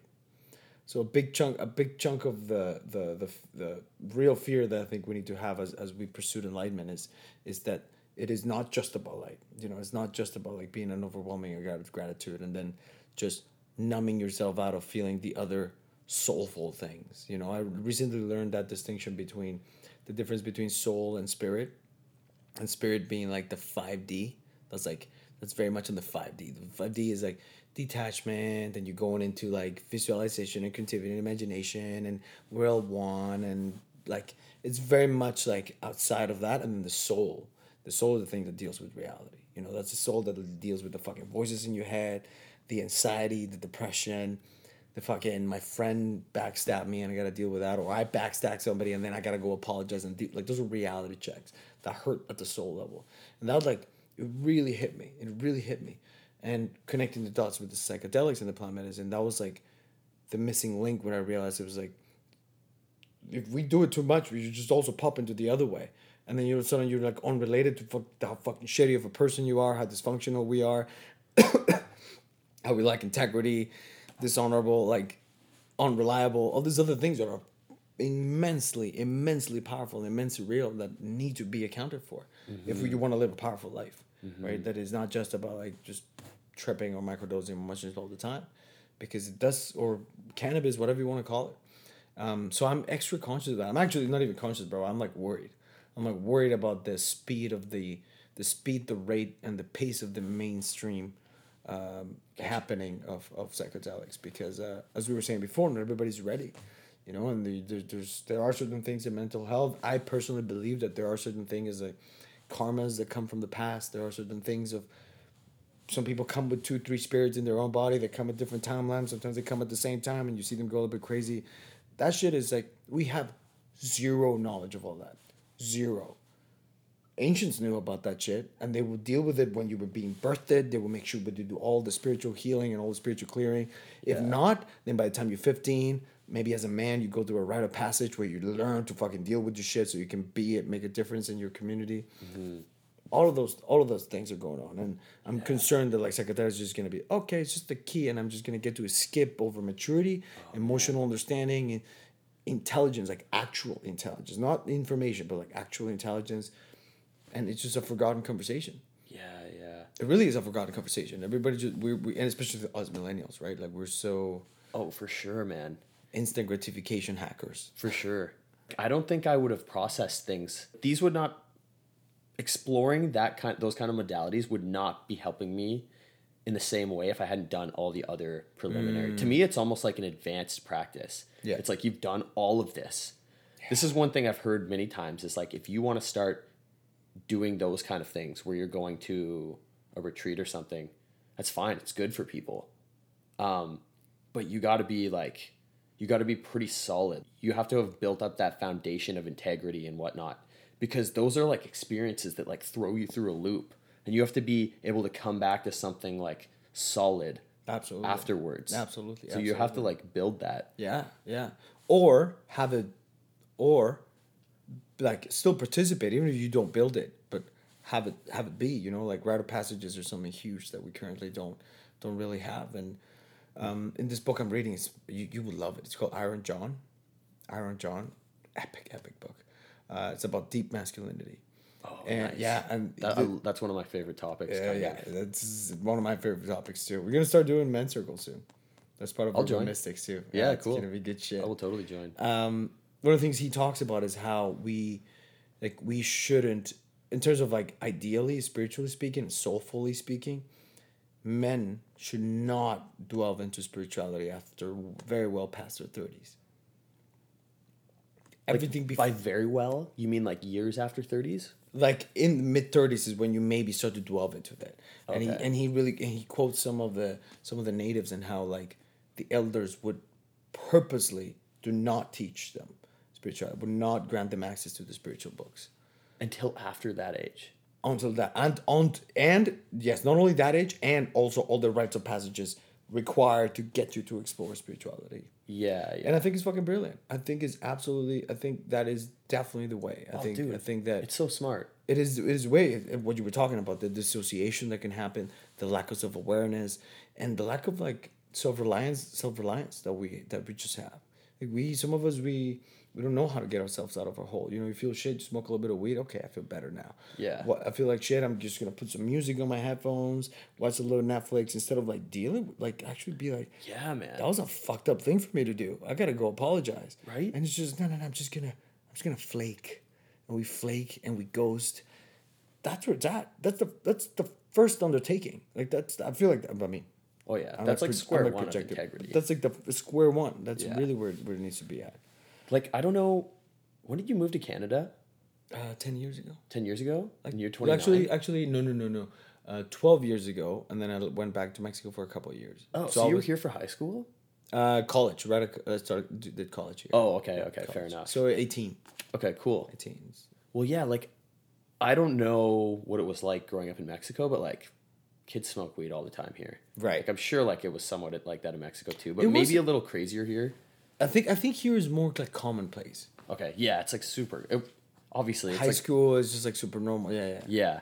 And this is like just a very simple example of that, but like um I guess weed got legalized like a year and a half ago, but I don't even smoke weed that much. I will literally use it as a medicine to fall asleep once in a while. I just don't I've gone through points in my life where I smoked a bit more than that, but so it's not really it's just not a habit of mine, but I'm not against it. I do it. I enjoy it sometimes. But I have friends who smoked a shit ton of weed in high school. And then I have all my friends. If I had to classify all my stoners, all my stoner friends, some of them are exceptions. I have some high functioning stoner friends I who have are a doing bunch well, Of those. I have a bunch of those. and they were like that through high school and forever. yeah. But if I put all my stoner friends in the side of the room, a lot of them started smoking weed like in university, and they smoke weed every day still. But a lot of them started smoking weed in like grade grade eight or seven or nine, and they smoked weed every day ever since then. And there's such a difference in who Oh, they really? are. Wow. There's such a difference. I just don't think Yeah. and I think maybe this is one of the good things about weed being legal is maybe kids in high school can't just like get weed from some dude on the street as easily anymore. Mm-hmm. Probably still is super easy, but there's a maturity that I even weed. It's like you should probably start smoking it once you're somewhat of an adult. a hundred percent. Once you realize that when you smoke, you're not going to be able to do shit later that night. Like I don't know. It will alter your perception. It will alter the way you feel about things and how reliable your feelings. And First of all, how bad. reliable are your feelings in the first place? So then add add add chemicals. It's like how reliable are your feelings at all, as as cues for am I on the rightful am I on the rightful path or the the wrongful path? You know. Yeah. Um, is there such a thing as righteousness? Is there such a thing as righteousness? Like, that's like that's another one that I, I, I was I've been exploring a lot on like spiritually because again it's like a very three D concept, but it applies in the five D because it, it shows up as intuitions. It shows up as like, you know, like what is the rightful way to do, what is the rightful way to act? But the anxiety is the anxiety may be imaginary of the situation that we're dealing with. Mm-hmm. Having all those things be diluted, I feel like I don't know, man. I- Especially for men, like I feel like specifically for men, there's just all this like bottled up trauma that we don't really deal with Oh yeah. that to have it numb, we're doing a great disservice. We're doing a great service to ourselves. We're doing a great service to our brothers, to our sisters, to our lovers. Like, it just like it really, really catapults. And I'm, I'm, and I catch myself being hypocritical, hypocritical about things. You know, like sometimes I'll, I'll end up aiding myself in medicine, and that's the kind of sacred relationship that if we are gonna undertake it, actually not we are, we for sure are as a society, we're like definitely going that direction um, that you know it's fucking sacred it like actually sacred not fucking sacred sacred Take away the emphasis. yeah yeah yeah yeah yeah yeah Yeah, I mean, and even the political climate is interesting when it comes to, like you were saying, a man, a man having a men's circle. Like that's amazing. Seriously, what I found, I had like a super sh- a, a breakup like a couple a few years ago, and dude, it was just like I had no concept of what healthy masculinity really was, and um, I mean, I could go down so many rabbit holes with that topic, but I started studying it, and holy shit, it's been like it's done wonders for my relationships in general. nice But my life has changed. But yeah, like to go back. I mean, I'm kind of I'm trying to like decide which which rabbit hole to roll down with this. But you're gonna alter you're gonna make a difference get ready you're gonna make a difference yeah, but I mean, seriously, like Yeah. even on the political side, this is where it kind of freaks me out because in in I don't know. I feel like with the right people, with a conscious community, people just see it as a bunch of men who want to talk, and it actually is giving men an opportunity to be a better man because you're hearing about it and having the chance to communicate and converse with other guys who are a positive influence on on you. But there was a story that came out a few years ago where at U of T, one guy tried to start a men's group, and it was seen as this like horrible thing where it was like, wow, you like misogynist piece of shit dude trying to start a men's circle. yeah yeah yeah And it yeah, was yeah. like in the it was on CBC, it was on the news and everything. i want to get i want to start up once or get on the news and, then just be like we're starting whatever the fuck we want you get no say about it Right? this is part of the fucking problem in canada though Oh yeah, dude. That It's was like a specific issue in canada Oh yeah, I know, man. Things have gone pretty far with that, where people are like, "You can't do that." It's like we're back to square one, where you're telling people Yep, you're you're, discriminating again. Yeah Like we've gone too far. it's so It's messed up. absolutely nuts. Yeah, yeah, yeah, yeah. Where should we take it from here? My human, Um, my human design. Have you ever done human design? No, You never done human design. I don't know what. Well, You should get. I can imagine what it is, but I don't really know. I don't what think- the term means. I don't. if I don't think. it I don't think. something I don't think he knows what you think it means because when somebody told me, I was like, eh, it sounds like something I would know. It's like I didn't know. I have Okay. no idea. It's- Okay, it's- then I it's- probably don't have a clue. it's very cool, and I don't know enough to nearly talk about it with detail. But it's basically matches your birth, um, like birthday, location, and uh, and when, like time when you were born, and it literally will give you a mapped out design of like astrological strengths and weaknesses. Oh, oh man. So my first girlfriend I ever had in high school. Um, yeah, her her older sister was a lawyer who was super into like pretty like a lot of astrology stuff, and yeah, and I mean you know up until that point the only astrology stuff I'd ever seen is like newspaper clippings where they're like. Aries, like you're gonna have like a week of crazy excitement, and like that was it. So you'd be like, this is obviously horseshit. But she showed up with this book that was probably, I swear to God, it was probably like the thickest book I've ever seen. Um, probably like five inches high. And it had every single birthday and like time of day on that day. And it was basically a book like that. Yeah, And it blew my mind how accurate it, could- it was be for co- everyone in my family. dude it's like that shit is like i mean i now firmly like firmly believe in that more than other belief structures that i have like when i when i think about like when i think about ayahuasca like 0.002% of what's actually happening happen in, in discernment like in in understanding. Yeah, yeah. um in, in terms of like putting my faith towards it like i'm, I'm very much a student i'm very totally a student of that.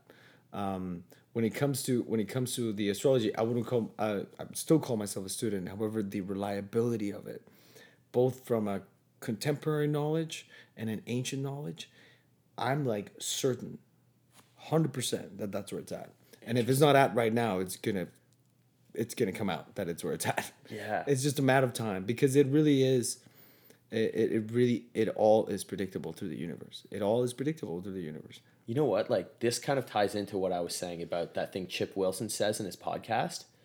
This to this applies to almost all of the things that the ancients talk about. Where you talk about Mayan rituals. No, I shouldn't have said Mayan rituals in general. Yeah. What is it a coincidence that all the ancient civilizations that were completely at different times in different places, they all had similar things? Similar It's like- similar gods too. Yeah, right? Like, Like, quite literally. This is literally like what I'm talking about. It's like, oh, I heard about it with, oh, the Greeks were into astrology. Oh, the Mayans were into astrology. Oh, the ancient Chinese cultures were into It's like, oh, there's the four time thing. Four unconnected, well, who knows if they're connected, but four, from as far as we can tell, unconnected instances of the same thing occurring. There's something there probably. It's a problem with science, man. I, I have a real beef with science. A real beef with science. I do not like the skewness of science and the the lack of curiosity and the lack of like exploration that has come with it because everything is built in upon the previous knowledge. It just skews it into a very small spectrum of possibilities.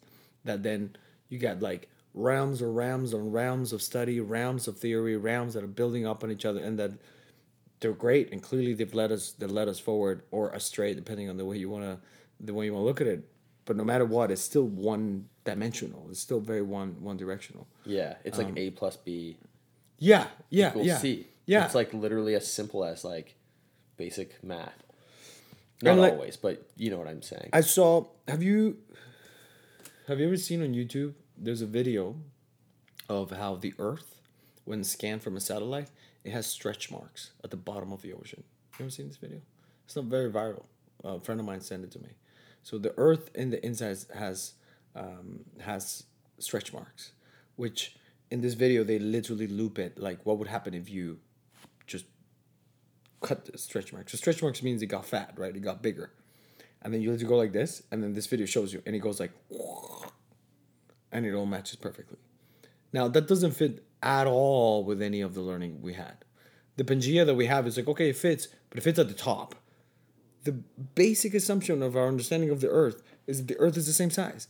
Nobody just actually began to wonder what, what are those what are those stretch marks? How about if the world was like this and then it got hit by an asteroid and then it just got big. We didn't even fucking wonder. Now i started to connect the dots and i was like well if you do that then all of a sudden the pyramids are like fucking perfectly aligned all, of, all, with of, a- what? all of a sudden all, with each Oh. other oh, okay. all of, a, all of a sudden, the fact that you can find a birth in Brazil, a bird, that you can also find in Africa, or a turtle, or all of a sudden, make kind of kind of makes sense. Now, it doesn't make sense when you spread it like the way they are right now, but it would make sense if you put it a couple million years, or uh, who knows? I don't remember exactly how long that was the thesis or the theory for, it, but it makes sense if they were all collapsed. It would make sense if like have you ever heard you've heard this for sure from Aber, Aber, uh, Graham Hancock that like uh, life started in the Amazonas. Have you heard about this? Life started in the Amazon? Yeah. It really? You never heard this? Oh, I'm about to red pill. I don't know. I'm about to red Maybe pill not. you I thought I heard that life started in Africa. That's the mainstream. That that's again. Yeah, That's yeah, like our yeah. current understanding. Okay, that's- so that's he, all I've heard. Yeah, so he's presented that the lives actually started in the Amazon, and the Amazon being. Oh my god! I can't believe you heard this. So the Amazon. I'm gonna go with. I the- think I honestly heard this on Joe Rogan from him, but I don't remember it. Okay, cool. Let's go over the the big the, the, the, the basics and then we'll and then we'll extend it to the it's a little friendly we have a little friendly visitor. Oh. like li- literally just an animal outside. No no no, it's inside. It's a little mice. Oh, okay. That's hilarious. Yeah, yeah, we just we uh we got some opposite opinions here to kill it or not. Oh, okay. nice. Um so the basic the basics of the research include like for example that I don't know if you you've heard that the the soil below the Amazons is man-made. Have you heard this before? no. Yeah, the soil of the Amazon is man made. And it's like a fucking super powerful soil that literally can grow anything. Okay, which explains the Amazon, obviously. Yeah, the Amazon, so this is now like I'm literally quoting Graham Hancock. He calls it like a botanical garden. It was like an actual botanical garden that was built by humans. Now, he pushes the a little bit further that to say that like because they were so connected, they're so connected with the plants, which allowed them to connect with like higher knowledges. They were able to tap into this knowledge to build. I don't want to say civilization because it's not enough. Civilization almost includes too much like humans, but a perfect ecosystem of balance, humanity, and Earth. and it all ah. starts in the Amazonas. Now I'm gonna start to blast off into the universe. You ready? Yeah, So yeah. the connection for all this can you can then take into like myths. So it's important to like this is again I was talking to the esoterics and like really exploring this if this is something that you know calls you. Exploring the esoterics of like El Dorado. You've heard about El Dorado? Remember the myth of El Dorado? There was a movie about it. Oh, a yeah? cartoon movie. Right. Yeah, yeah. El Dorado was was built on it's a city of gold. You know about gold? Gold is like the ultimate energy generator. It's the ultimate conductor of energy. Most of computers have gold in them, satellites, everything and- and whatnot, yeah. Exactly, exactly. Now, what was the thing that the Europeans came to get? Gold. Yeah. Right now, we don't have no fucking idea what happened to El Dorado. Did El Dorado exist? It, it's very obvious, evidently, that they stole it. If they didn't steal the whole thing, they definitely stole it. And why is it that the, all this elite have, they're chained up in gold and crystals?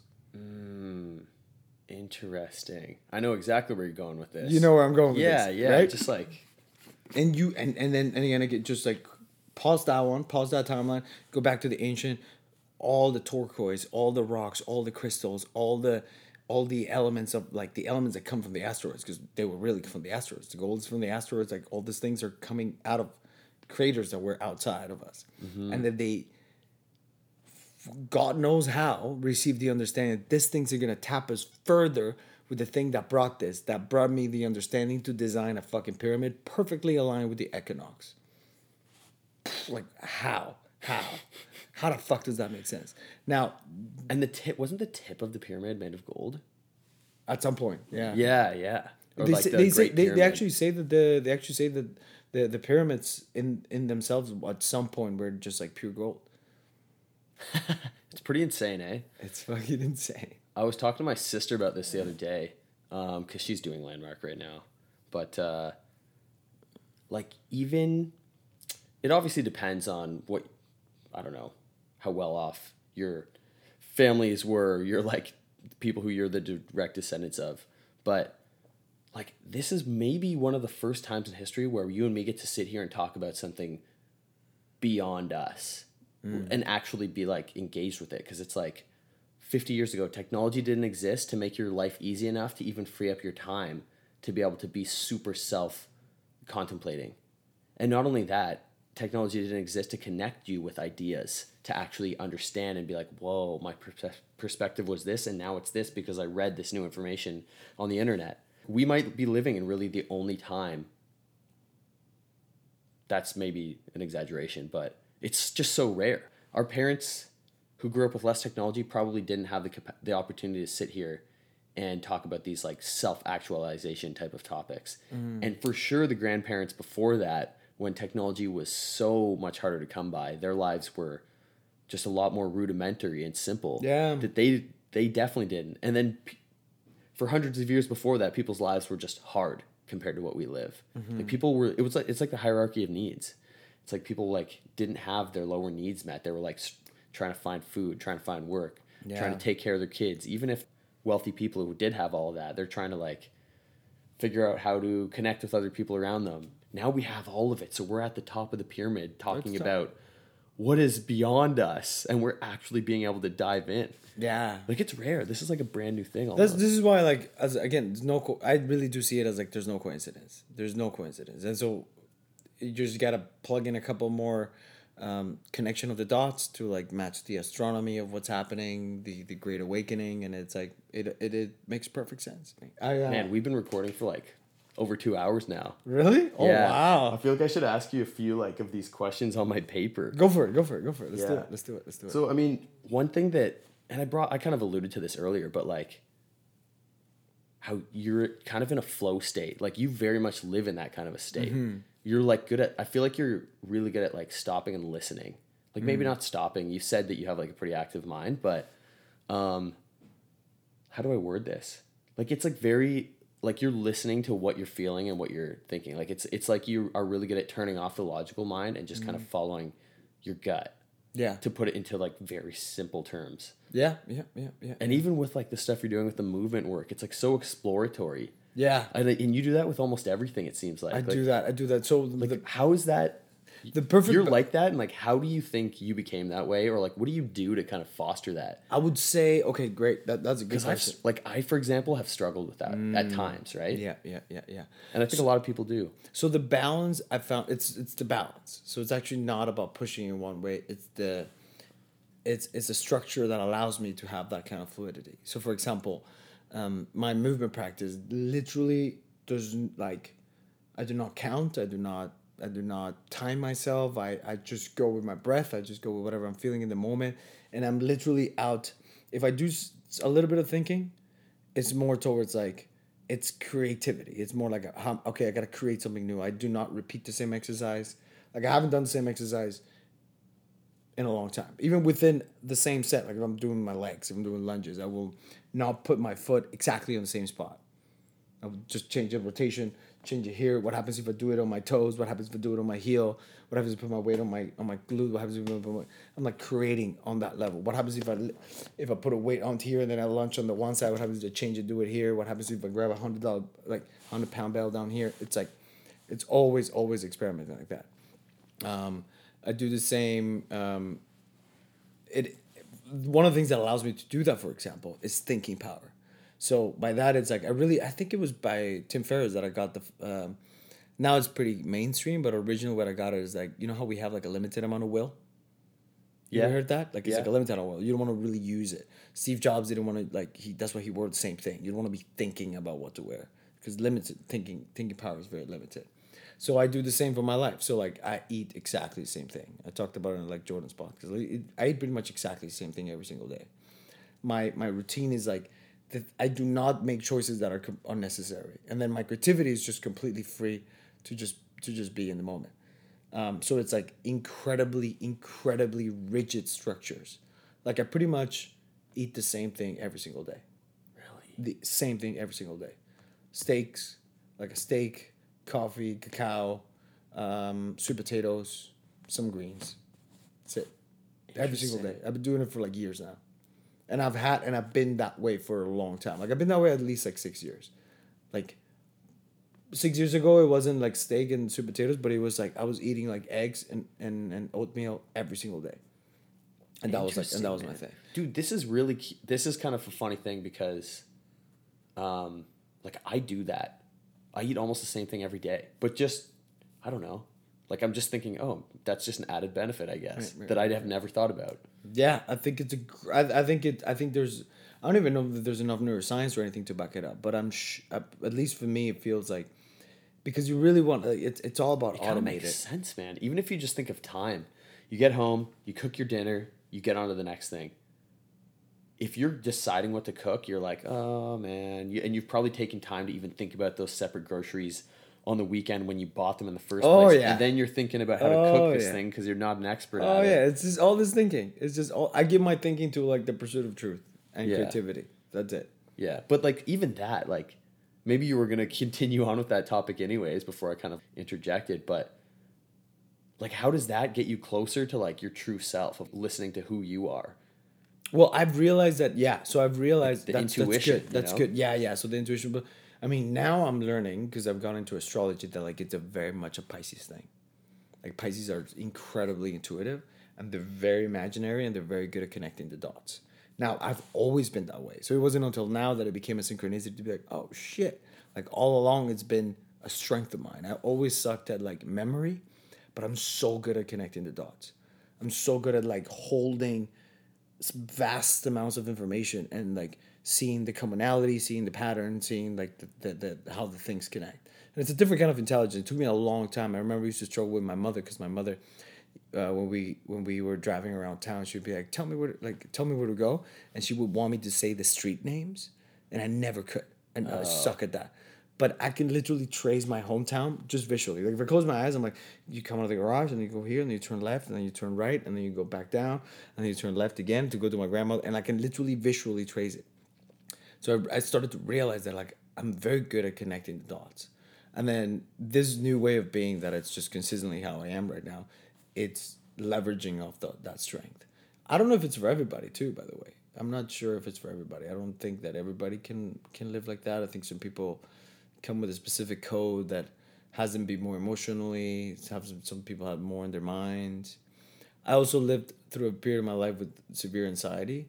I used to bite my nails a lot, which just gave me access to so much of my mind power. Like I was just overanalyzing a lot of things, and I was very good at it. Social situations, how to get myself out of and in and in and out of situations, how to utilize uh, literally manipulation and control in the form of language to just coordinate social scenarios that will work in my benefit or or in a specific benefit. So a big part of growing up was deprogramming all that, like really deprogramming all that, and just keeping what was good about it like keeping what, how I show up in my word, how I show up, like the landmark stuff was great because it really just kind of like allowed me to be like, thinking is great, but if you use powerfully and if you if used intelligently, the rest of it is mostly nonsense.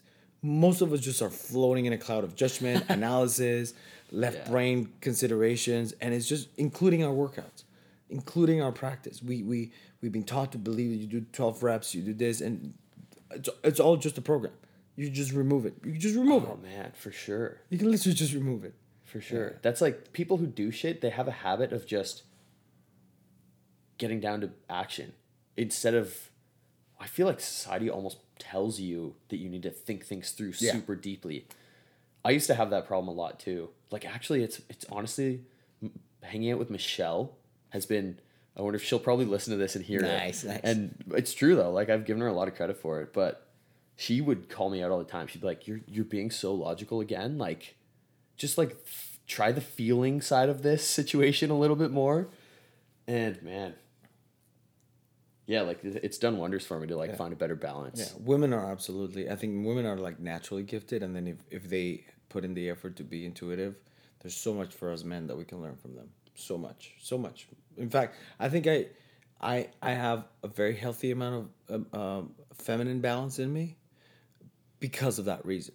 Because I've been like so blessed that even the women that I've been with, they're so intuitive, they're so connected that it like I've like learned so much, and also have a very natural feminine nature that allows me to be in my emotions and my intuition and like trust that that it that it's brought it in like it's anchored a very healthy balance and not too much in my head but not too much in my intuition like just just just the right amount Yeah, yeah. which is a it's a I I sometimes go too deep into one side and now I can fucking sometimes it can like literally be as the intuitive part can include like new things that I've undertaken, which include like for example, um, to know that fuck it literally could be a full moon and like it will get affected. Whether or not you get affected to it directly, you got to think about the overall collective consciousness. So if you're surrounded by this like epic epic women in your life that are highly intuitive, they will be affected by it. You may not directly. You're thinking not directly. But if they're close to you and they're going through something, you're going to go through something. So all of a sudden, intuitively, what you're actually experiencing is accurate. Even though it may not be the moon. It may be the moon. Maybe you don't feel it directly from the moon, but it may she may they may feel it from the moon. So then tapping into that kind of knowledge and intuition, which is like, where the fuck do you learn that? You can't learn that shit. You can't read Yeah. that in any book. Oh yeah. That it literally comes from within. Yeah. Yeah. No, I, I, I heard someone ver- verbalize it recently really well, and it was like female energy is kind of obviously the intuitive side, but also just infinite possibilities and just like thinking about all the different possibilities and creating from that place. Yeah. And then kind of masculine energy is like narrowing in on one and saying, like, this is it, this is the thing. I'm going to do this. Yeah. Um, yeah. And just like full, putting full force and all your energy behind one thing. Yeah. And I think it's like if you're to create anything amazing, it kind of needs both. A hundred percent. It kind of does. A hundred percent, a hundred percent. Well, yeah, because I also think that like the, the um, oh, I'm gonna share. I can share with you about a concept that I recently heard. It's called um, profane masculinity. Profane masculinity. So profane masculinity was a, it was a talk. It was a TED TED talk by um, the the lady that wrote Eat, Pray, and Love Oh, cool. and she talks about how like in civilization there's a couple there's a few times in which uh, men have arri- have have have literally risen and their their attitude is one of enlightenment and the one of enlightenment would generally include you know like being light and love and being gratitude. You know, Jesus, Buddha, detachment, oneness, all this. Which, if you don't say it with that pre context, it sounds a lot like the feminine energy. And uh, she called. She says that a lot of the, the, the problem with that kind of uh, with that belief structure is that if you go too much into that direction, if the whole collective shifts, then all of a sudden you get completely unrelatedness. I used to have a friend of mine, I, and I've been guilty about doing this too in relationships where like, you know, you let's say for example you and I would have beef, and instead of me being like instead of me being like dealing with whatever it is is in the middle that's the fuck up, I would just be like, it's just your ego. It's just your ego getting in the way. It's everything is okay. Everything is perfect. You get that? It's like Yeah, it's yeah, like too out there. yeah. And so she was, um, so she was suggesting that a lot of times when you do that, what begins to happen is literally in the size of the collective. On the one end, you got feminine, uh, you got the f- feminine men that just they get too much into your heart, too much into your intuition, you just completely lose relationship with, they getting all the soul part, and then also women that women are so naturally gifted, at already all that, that when they end up they end up following those archetypes, they end up too intuitive. They end up too much in their emotions, which is also very common and even like within our within our communities, right? Oh, That absolutely. Get people. I'm just. I'm just. Oh my god! I just feel like this is just, and it's like, and then it can skew into another direction. So there is definitely like, and that's like the that's a profane. That's a profane feminine, and it. I loved it. It was so insightful. It was really so so insightful to kind of, um, to really get that as like a way to relate, um, specifically in our masculinities to like sensitivity, like our own sensitivity and relatedness. Because when you're too much out there, it's just there's no relatedness, and that's that's really what ends up happening. Or too much relatedness that you're just floating in a cloud of stories and interpretations that you just call me, that you give them meaning of emotions, but they really aren't. They're just something else, right? Mm-hmm. Yeah. Yeah, I love that that way of describing it. Wow. Yeah. Well, amazing. We've been recording for like two and a half hours. Fuck, So- we went deep. We Yeah, I really went mean, we got a lot in there. I might have to chop this into two episodes. Sounds good. Um, Is there any more questions you wanna? We could power through them. Oh, man, I Is there anything that I, I can keep it short? I can try to keep it short. yeah, yeah. Well, you know what? Like, just as a final one, Yeah, yeah. for anyone who's really new to this kind of stuff, anyone who's new to, I don't know, just anything like meditating, movement, just self introspection, all this kind of mind body work that encompasses a lot of different modalities. Mm-hmm. What would you say? Like, first of all, what are your favorite things Mm-hmm. like to do? Like you were talking about cold showers in your episode with Jordan. Yeah, yeah, And obviously, movement's a huge thing for you. Yeah. And what would you say to them if they're like looking to get started? Cool. Um, forget, forget, forget, forget, forget. Like renounce the things you think you know. That would be the first start. So when it comes to the physical practice, if it's movement, it's like it, it actually is go back to being a child, and a child doesn't really fucking care. It they, like we they do not care.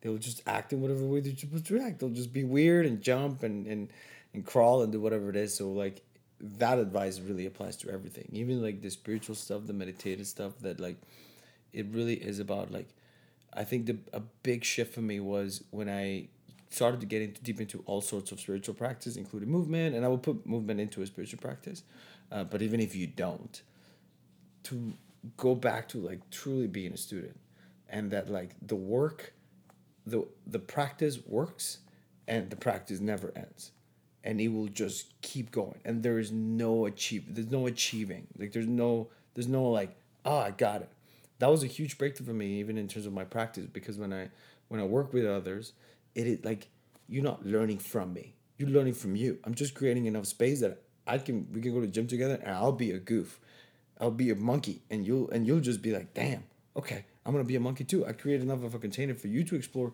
your practice. It's not my practice. I'm gonna tell you what to do. I can give you some kind of- couple of parameters and conditions. And that kind of approach is way better. You know, once you're a student, then it's just parameters. Then it's just conditions. And that equals synonym for toys. It's just toys.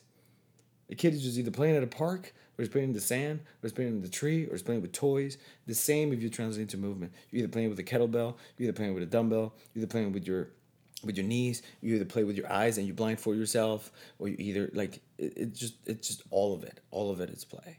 And I would also say that in that practice, that's we don't get a lot of time to be with ourselves, but in those times, that's the time to be with yourself, and actually pay attention to what rises, like what really rises.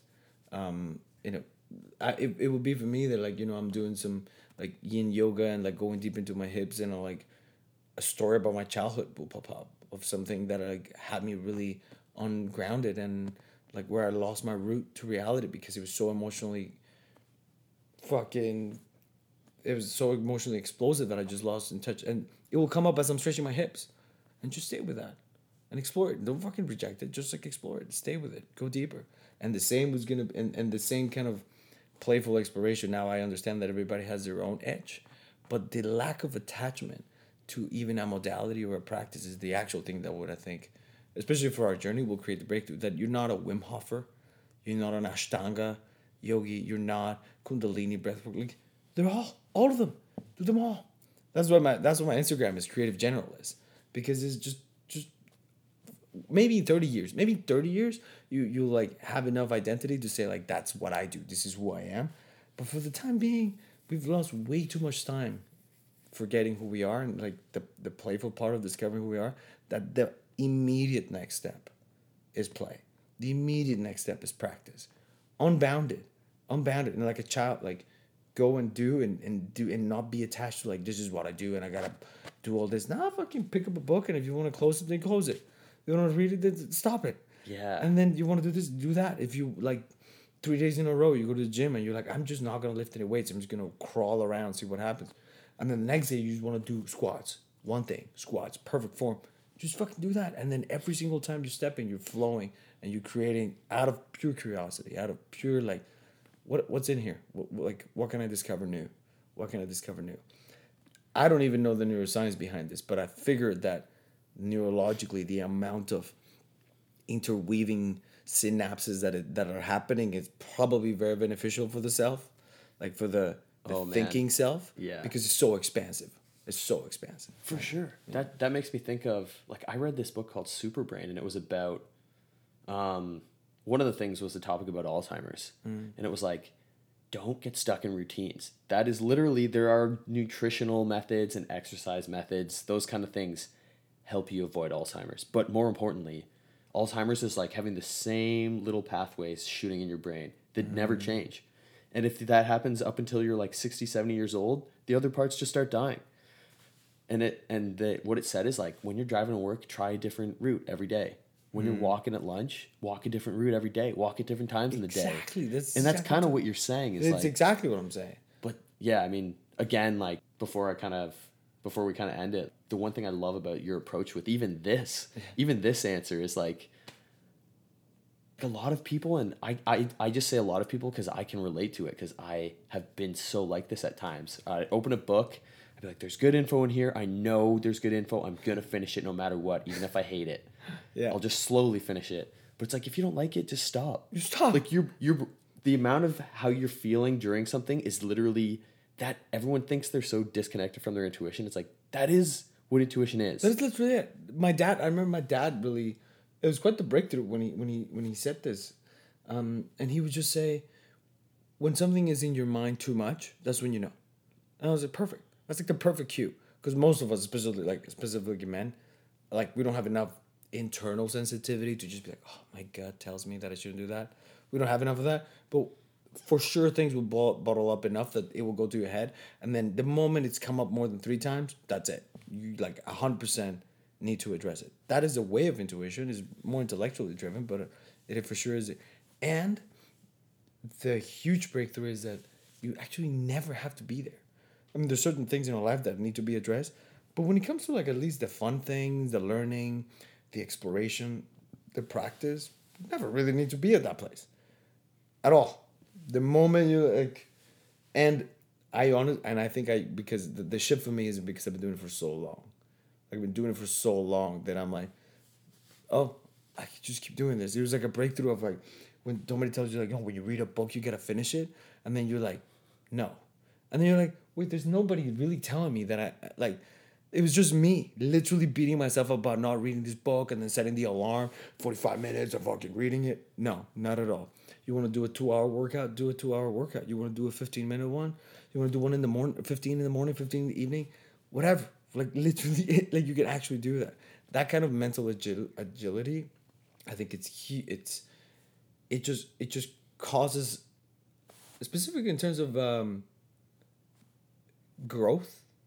Specifically growth in terms of growth, I think it, it creates a kind of fluidity and adaptability that mentally you need to be coded like you need to be coded from that. And the best way to start it would be again with the smaller practices so that when life really hits it doesn't hit you up because you're already fluid you're already adaptive right?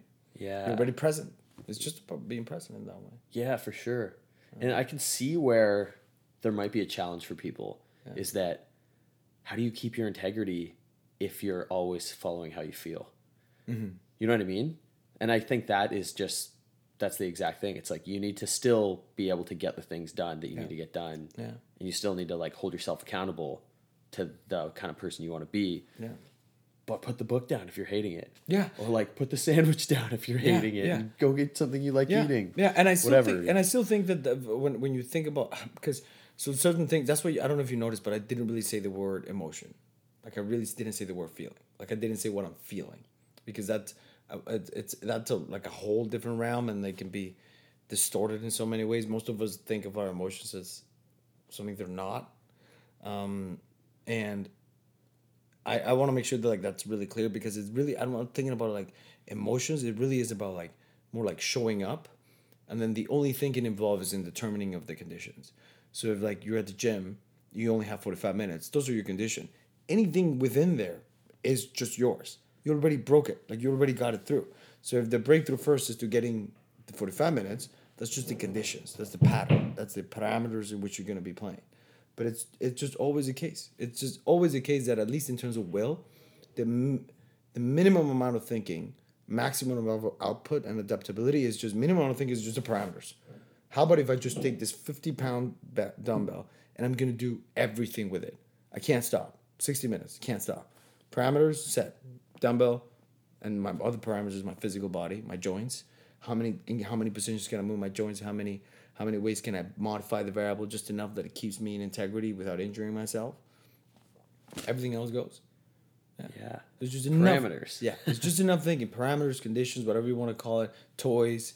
It's just like I'm setting my playground, and that applies for like the reading. That applies for like the color. Like I love coloring for the same reason because I'm like, okay, how about if I just use this three colors? Well, how much can I achieve with these three colors?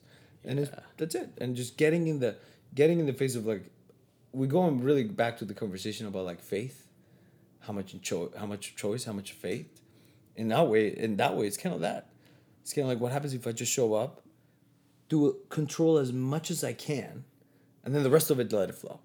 Yeah. The, yeah. the rest of it just let it happen. dude and that's it like oh man we're gonna have to stop at some point before this goes on but Yeah, yeah, yeah, even well- with my podcasts you know i used to cut them off quite early. Yeah, yeah. and it's true. It's totally true. The average listen time is something like i'm sure it probably has something to do with that people see oh the episode's almost done. So it probably has something to do with how long the episode is in the first place. But my average listen time is like 47 minutes. Mm-hmm. So my episodes used to be an hour and 20 minutes and i started cutting them down. And i just really i did a big survey and i had like 65 people fill it out recently um, people who like listen to the podcast and half the responses were saying why do you cut them off so early? And i was like i don't know. I just have this rule for myself. So And that's it's an just- example of what we're doing Exactly, you know? And, exactly, exactly, like, sure i'm gonna cut this a little bit in, Yeah, in whatever ways to make more episodes or yeah, however i need to but yeah, and that's a it's, it's a that's a perfect example, dude. Perfect example of like, oh, we need to start with an introduction. Yeah, who, who said you gotta start with an introduction? Or you, you need to do forty five minutes, and then that's one of the things that like I'm very passionate about, just like breaking my own pattern. This is what I'm telling. When I go to gym, I'm like, do not repeat the same exercise. I have enough knowledge that you just can pick up. You you Google five leg exercise. You can be like, those are my parameters. Then I get to play within the three dimensional ecosystem of that. If I'm just gonna lunge, how do I do that? And I do that for everything. I do that for my Instagram. Like, I don't, I don't have to like, you know, somebody will be like, oh, you gotta post a podcast this often. No, I don't have to do shit. You gotta do a 45 minutes. No, I don't. If I want to post, want to have a two hour and you want to post a 15, 15, 15, 15, 15, I can actually do that. Is the reclaiming of actual freedom and power. And it is we just we just we just so trapped by our own programming. Literally, it's just programming, and Yeah. you just gotta let it go. Man, Just let it go. You put it on the side. I'm not not not now. for sure. It's like choosing limits. It's like being like, oh, well, I would rather have that limit on my life. Yeah, It's um, so like, why do we do that? Yeah, it doesn't like- make any sense. makes makes sense for the one for the program itself, but the ones you like actually pondered that like, is there an alternative? And you're like, fuck yeah, there's all of the other all of the other. Infinite. infinite amount of absolutely infinite. It is like absolutely infinite. Then then then I just focus on the conditions. So for you, your podcast is your show. Like right now, the condition is just audio. But if you wanted to do video, then new parameter. How can I get more experimental about that? And I, I mean, I, I'm very. I'd like to push for creativity first and foremost. The access point is curiosity, meaning like you got all these ideas and just like at that point, like, what if, what if, what if, and just floating in that what if. What if I put? What if I do this? What if I for the next one I do this? What if for the next one I do this? And just staying inconsistent, inconsistent, because our practice is not supposed to be consistent. Certain certain things in life are supposed like we have to drink water, we have to eat. Certain things, those ones are handled, but most things in life, specifically growth growth wise, inconsistency is actually what I found is the key.